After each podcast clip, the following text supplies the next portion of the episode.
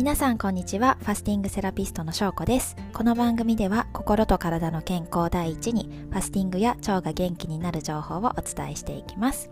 今日は栄養が取れるカフェインレスコーヒーということでちょっとおすすめのカフェインレスのコーヒーをご紹介したいなと思います。私はですねファスティングをきっかけにしてカフェイン中毒から抜け出しまして、まあ、その後いろいろとですねカフェインレスのコーヒーを楽しんでいます。でまあいろいろですね試している中で、えーと、気に入っているのが黒豆玄米コーヒーというね商品がありましてこれがですねあの気に入ってます。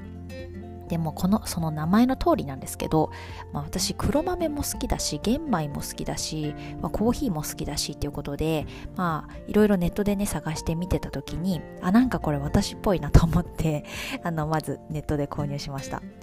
でちゃんとこう案内とか調べてみると雑誌とかでねあの結構紹介とかもされているもので、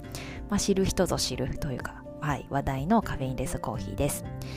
で味はですね、まあ、黒豆茶と玄米茶とコーヒーを混ぜたってほんとそんな感じなんですよ。だからね私的には私もその黒豆茶も玄米茶も好きなんですね。だから本当にね香ばしくって優しい甘さですごい好きな感じなんですよ。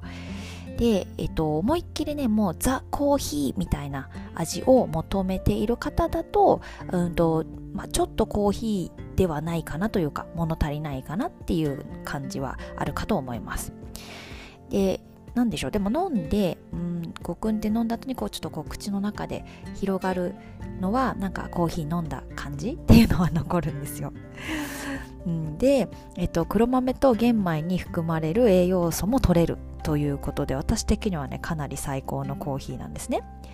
でしかもあのティーパックなのでお湯をですね入れるだけ。で簡単に作れるのも私的にはすっごいありがたいですね。なんか洗い物もね増えないしコップだけで済むので。でえっとね20パック入ってて1998円だったのでまあ1杯あたり100円ですよ。もう100円。セブンコーヒーと一緒ですよ。でセブンにはねカフェインレス売ってないけど、まあ、個人的にもしセブンで売ってたらもう倍の値段でもこっち買うかなっていう感じですね。はい。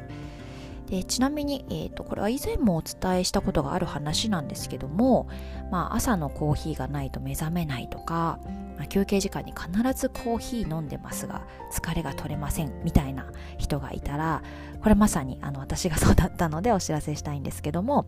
結論ですね朝起きるのが辛い方とかそういうなかなか疲れが取れない方が元気になるにはカフェインはですね控えた方がいいんですよ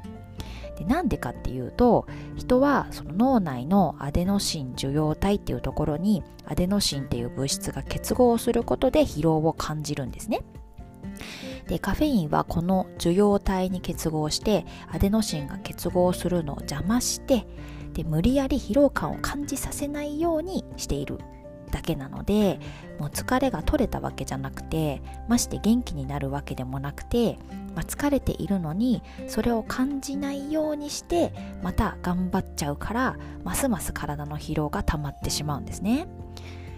それであのまたカフェインが切れたら疲れをどっと感じるのでであ疲れたっつってまたカフェイン取って元気になろうとしてでもカフェイン中毒になっていくわけですよ。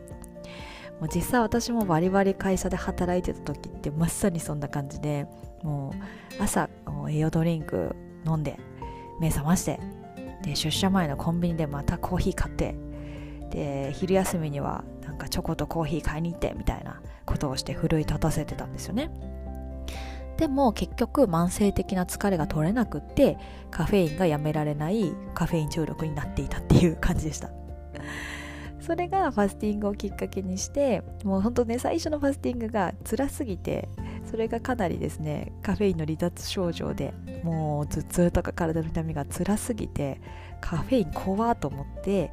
でカフェインをですね初めてのファスティングの後に抜いたらもう2回目のファスティングが超楽になったのでそこからはですねあのカフェイン本当取らない。めったにまああの飲む時もありますよ。普通にカフェとかで。飲む時もあるけど積極的に飲まないし選べるんだったらカフェインレスの方を飲むっていう感じにしているのであの今はですねカフェイン取らなくても元気でいられます。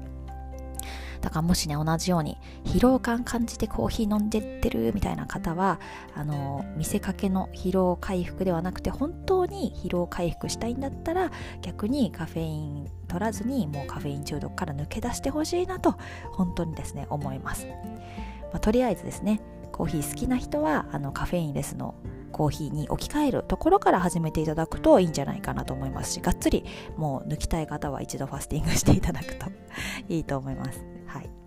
ということで、えーと、今日はおすすめのカフェインレスコーヒーのお話をさせていただきましたおすすめしましたその黒豆玄米コーヒーのリンクはあの概要欄に貼っておくのでもし気になる方いらっしゃればあのぜひ参考にしてみてくださいはい。ということで今日も最後まで聞いていただいてありがとうございました。また明日も聞いてもらえたら嬉しいです。ではでは失礼します。